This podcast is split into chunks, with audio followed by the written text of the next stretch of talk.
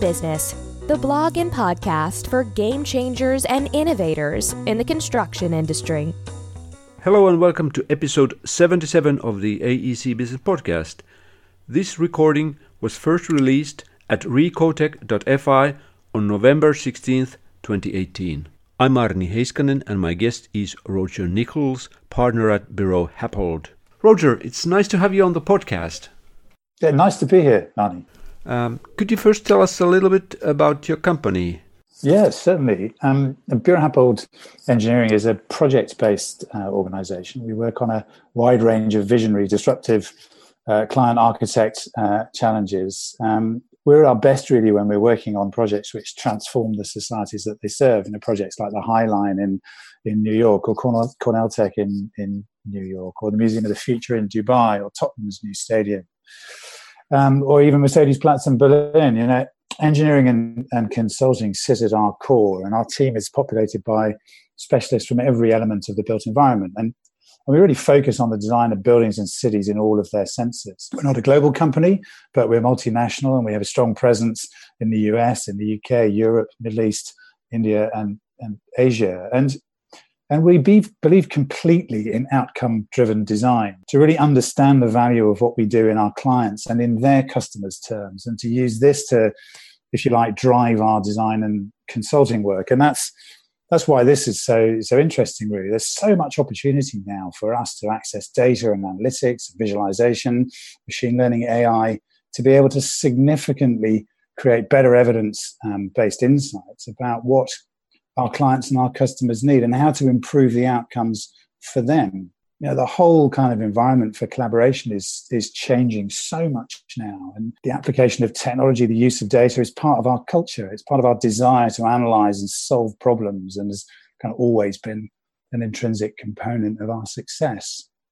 Our designs generally, our work um, that you would experience tends to push design to its limits. And we have this really rich culture and more and more now, we expect our teams to use the technology they have to change the client's expectations and ambitions.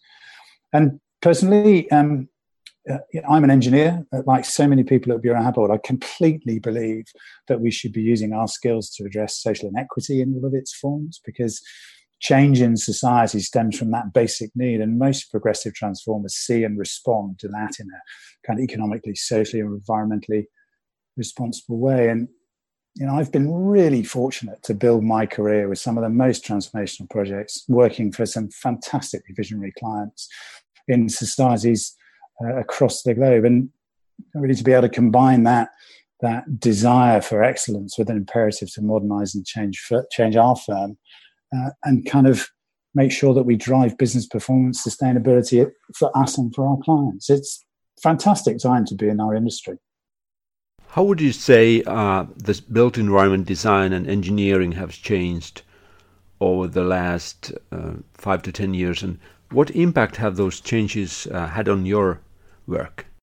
Sometimes our industry feels that it's it's ahead of the game, you know, that that we're pioneers, but actually, quite often we're in the dark ages, and and you know, creating um, the opportunity for change is, is kind of left or has been left historically to innovators and researchers and kind of heads of innovation. But it feels like that's all changing. And, you know, I would say in the last five to 10 years at a, at a kind of building scale, our industry has kind of resolved how to define and use BIM, you know, three dimensional object based design. The principles are pretty much set, and we've all got teams now who have developed their skills working only in those environments. So we're not changing them. That's the way they've always worked the software analysis software is getting better. We're well on the way to having enhanced the, the design process, if you like, in, a, in an integrated way.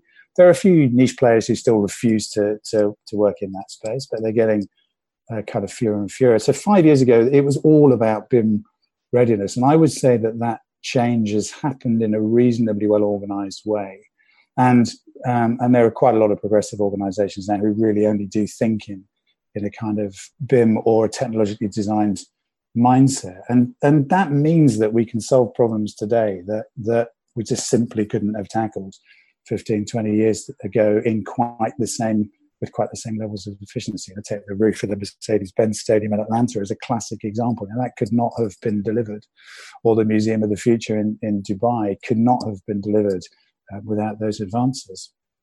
But I have to say, you know, that's the the big successful piece. The design for manufacture side of things, you know, that's been successful at a component level, but the industry is not really responding other than single type um, solutions to a modularized uh, approach, uh, particularly, let's say, in urban regeneration. Um, so there's a lot of stuff that, that, a lot of opportunity that that still sits in there, and I think the other thing that I would say or that I would see over the last five five years is that we're starting as engineers and in our industry, we're starting to get much more engaged in in the client's journey. We're starting to really understand how to use analytics, data, visualization, AI, and all of those things to, to think about building performance or city performance than to think about opportunity. We're starting to talk about digital twins for buildings. We're, we're, we're a long way from actually getting proper post occupancy evaluation going, but we're starting to see responses. We've got a project um, called Wechselwirkungen in Berlin, which, which, and it's called that because it sort of describes the relationships between um, what seems unrelated suddenly becoming vis- visible. And that project is all about using insight and foresight to solve kind of multi-parameter, composite parameter design challenges. And it's been led by one of our most progressive partners, Wolf Mangelsdorf, and it builds on all of the work in, in kind of all of our work in that format. And it's about addressing the, the shortage of affordable housing, but recognizing that we failed in recent years. And we need to really rethink our approach to urban design, to urban design and planning. We have to shift our thinking to quality of life rather than just form. You know, we need to redefine goals and outcomes as real parameters, like all of the others, and resetting performance criteria, analytics, and so on to test those fully. So, lots of progress. Um, but you know, beyond buildings, the industry simply hasn't got its head or its minds around around data in the city, mobility, integrated infrastructure uh, in a kind of integrated way. In the last four or five years, I've been fortunate enough to work on projects like Dubai Metro or Riyadh Metro, where we're very good at designing a piece of infrastructure, like a train set, if you like, and dropping it onto the city. But we're still miles away from a from a sort of meaningful city platform design approach using all of the data that exists. Uh, lots of investment going into that space by the likes of Google, but there's still no real go to market. So there's so much more to do in that um, in that space beyond buildings. And you see some mayors like Eric Garcetti in Los Angeles really pushing that agenda, but it's not a it's not a priority. And I think that's the future of engineering. Our future is about integration of specialists and enabling our specialists to inform our clients in a much broader way. And we, we have this hierarchy or structure in, uh, in the construction industry and in the, everything that sits around construction industry that doesn't necessarily help to deliver progress. All the things we know, you know, all the things around uh, United Nations Sustainable Development Goals, Paris Accords, everything that happened in, in World Habitat in, in Ecuador, none of that's gone away, but governments are kind of acting as if they have, you know, starting to, to, to forget about some of the critical challenges around climate, around energy, and, and so on and so forth. So, so it's been a very interesting five to ten years. You can't ignore the effect, the effect of the uh, the complete reset of the world economy in, in 2008. But it's been it's been interesting. You talked about your international team and and what kind of work you do. But what is innovation to you, and how does your team innovate? Um, there's a context side to this, um, which which kind of comes a little bit before the question. I think it, it, it's fascinating at the moment to see how much diversity there is in in global approaches. You know, for example, in Dubai, you know, change happens very quickly. Decision making is very linear and, and very quick.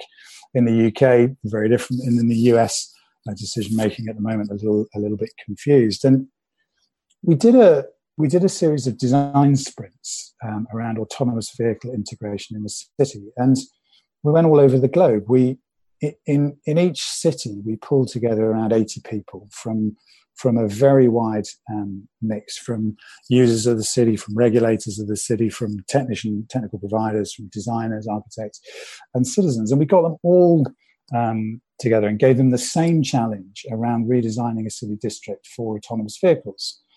And we and we sort of studied the, how the teams found and developed those opportunities, and and and it was fascinating. The the insight that we hadn't expected was that the approaches or the, the responses were completely different depending on the geography. So in Pittsburgh, the conversation was entirely dominated by technology and how people would interface with vehicles and the environment, how you could create technological integration, you know, kind of in, in, hindsight, living off the US's obsession with personal technology.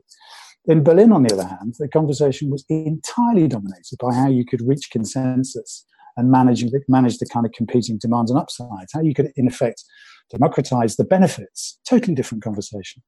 In Dubai, it, interestingly, perhaps not surprisingly, it was about road pricing.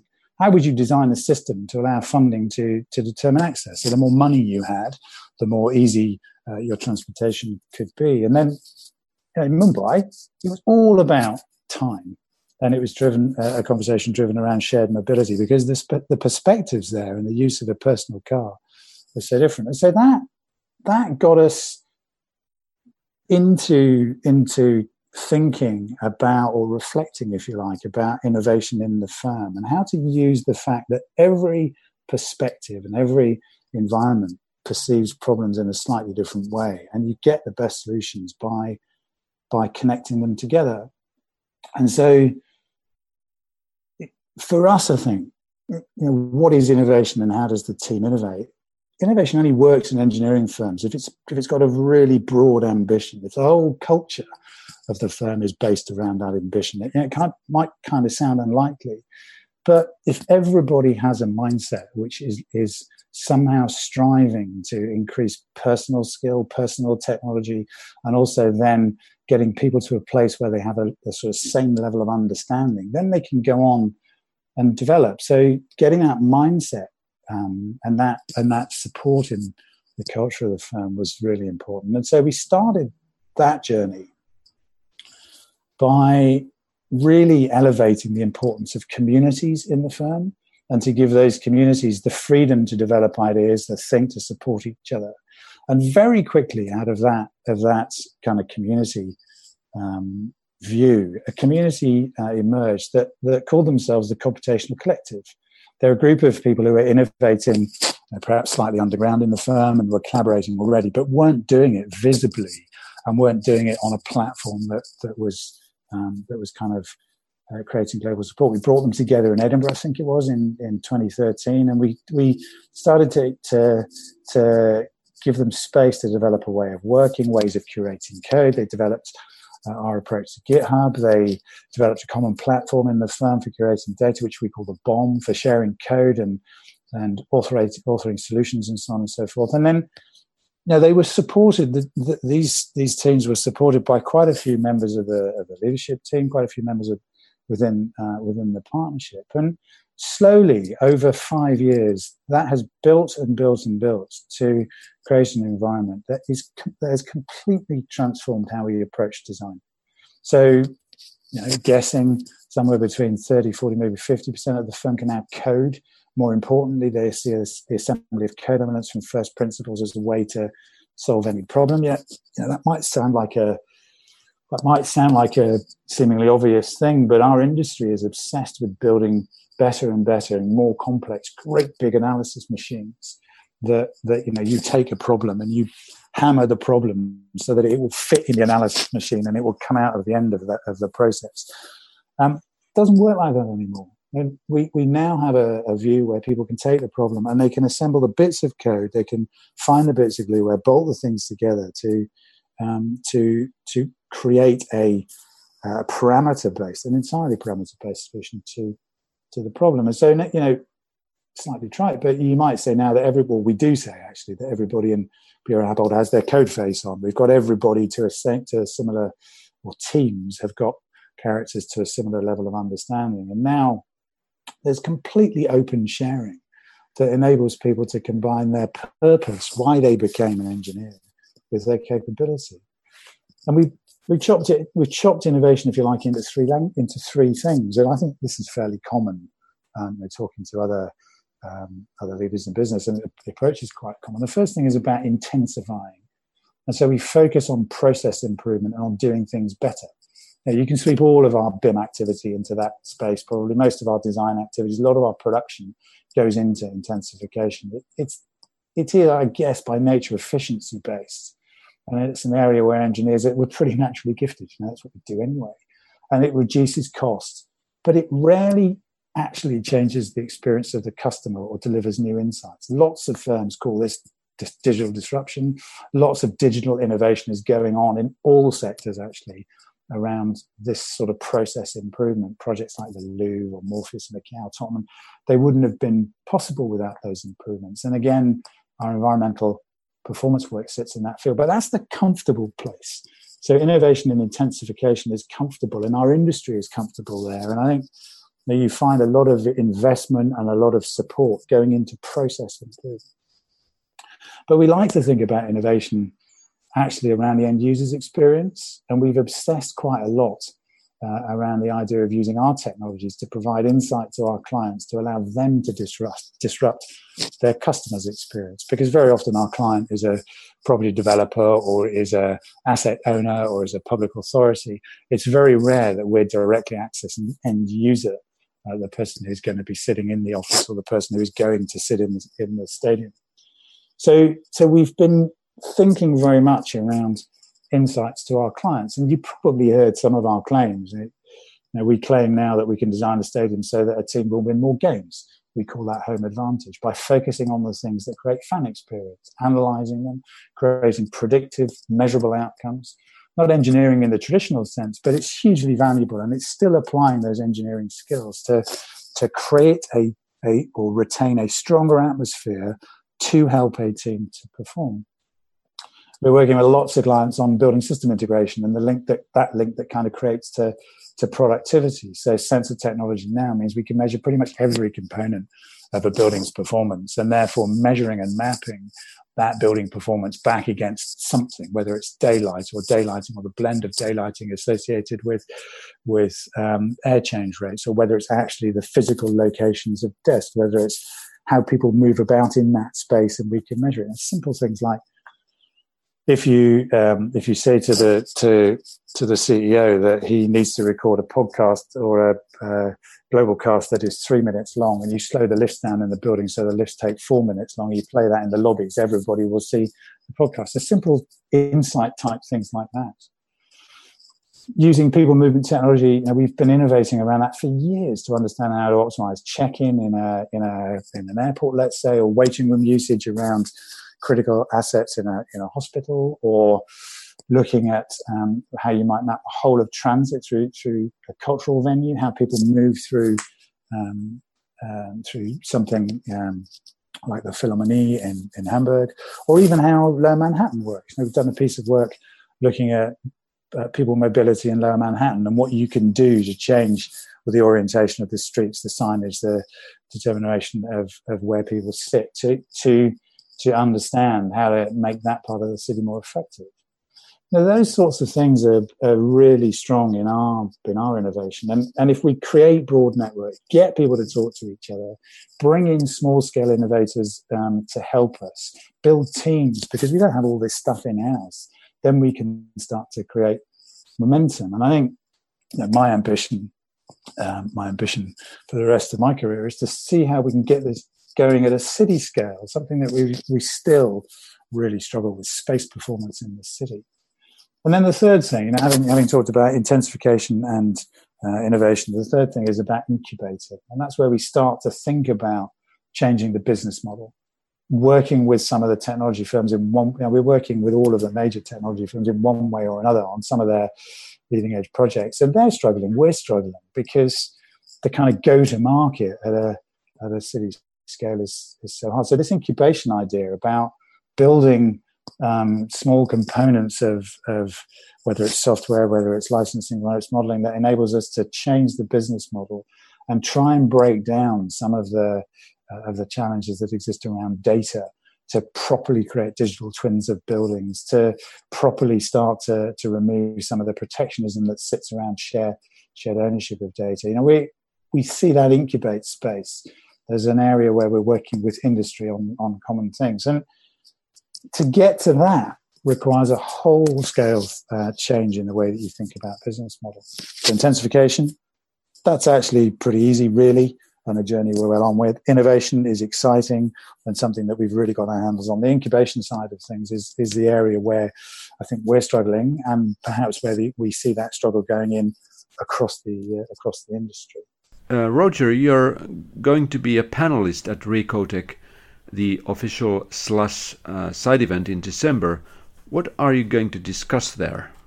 I think um, I think there's a few, there's some clear messages about about splitting out who we think the customer is and who the end user is going to be.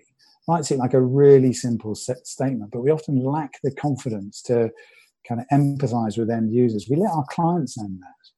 The whole thing about, about customer journey and how we inform and improve the customer journey should be at the, the forefront of our thinking, not just sitting in that intensified space. There, you know, there is a clear emerging story around exploring impact, visualization, data which informs, and we want to encourage everybody we work with, whoever they might be, to challenge, to develop an agenda, to offer views and debate freely. So I'm really interested in seeing where the the, the supporters to our industry, where so much of the of the of the kind of enabling technology and thinking is going on. I'm I'm I'm really interested to understand where visualization, real time real time prototyping, opportunity development, where the goals are for for the industry, and therefore how we can start to think about acting as a platform rather than as a hierarchy. What are the platforms that the industry needs, and how do we create them? I think we, we have so much opportunity. We have we have so much ability to be confident to lead commercially. Money informs almost every decision, and so being focused positively on the opportunity that money creates, trying to find ways to balance that with ambition, and trying to understand where where the kind of positivity is in the people. Those are the things.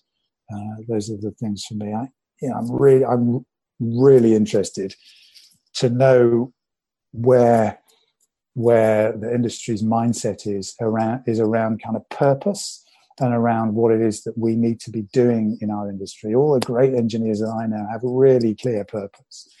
And when we asked everybody in Buro Happold what they stood for and what they wanted to be, they were crystal clear across the globe that you know they wanted us as a firm to value human well-being, to have diverse uh, one firm cultures, to embrace mutual responsibility, to care about the legacy of our work, and to be more than just a business, to be vested in the responsibility that we have as a shaper and an influencer. And for us to continue to put economic, social, and, uh, and environmental sustainability at the core of our work and to, to see if we can kind of foster a, a dynamic between technology and, and empathy. You know, we're part of an industry that has more potential than any other and one that thrives on complexity if we keep providing purpose, we keep embracing societal improvement, we can continue to thrive. And if engineering just wants to improve its process, then I, I'd say we're not long for the world. So I'm really interested. There's no better time to integrate technology, empathy, and design. There's no better time. And I'll keep coming back to the same same thing. You know, we we need integrators. We need people who are determined to get the industry engaged on projects for change. In the UK, for example, what Lendlease are doing with the development around Euston Station, visionary, and they have the opportunity as a major client, which I'm confident they'll take to change the game. We're seeing the same with major clients in Detroit, in the city we, we've been involved in for, for many levels. So, know, I really I'm really interested in, in our ability to encourage everybody engaged in this industry to think about the role they want to play in these sorts of teams and what products or solutions they can bring to fill the gap between capability and confidence. Let's find backers in clients, let's find backers on projects and pitch at solutions, not just at the process side of things. Roger, this has been very interesting. Finally, how can our listeners uh, connect with you? I think, uh, well, you can find me. Um, find me on on LinkedIn, obviously. Um, uh, and whilst we're whilst we're there and at the conference, you know, come and talk to me and and um, let's spend some some time together. And you know, I'll, I'll, spend a little bit of time afterwards to try and try and create the opportunity to build collaborations, build teams, build uh, an understanding, and and uh, and create some momentum for for continued disrupting the industry.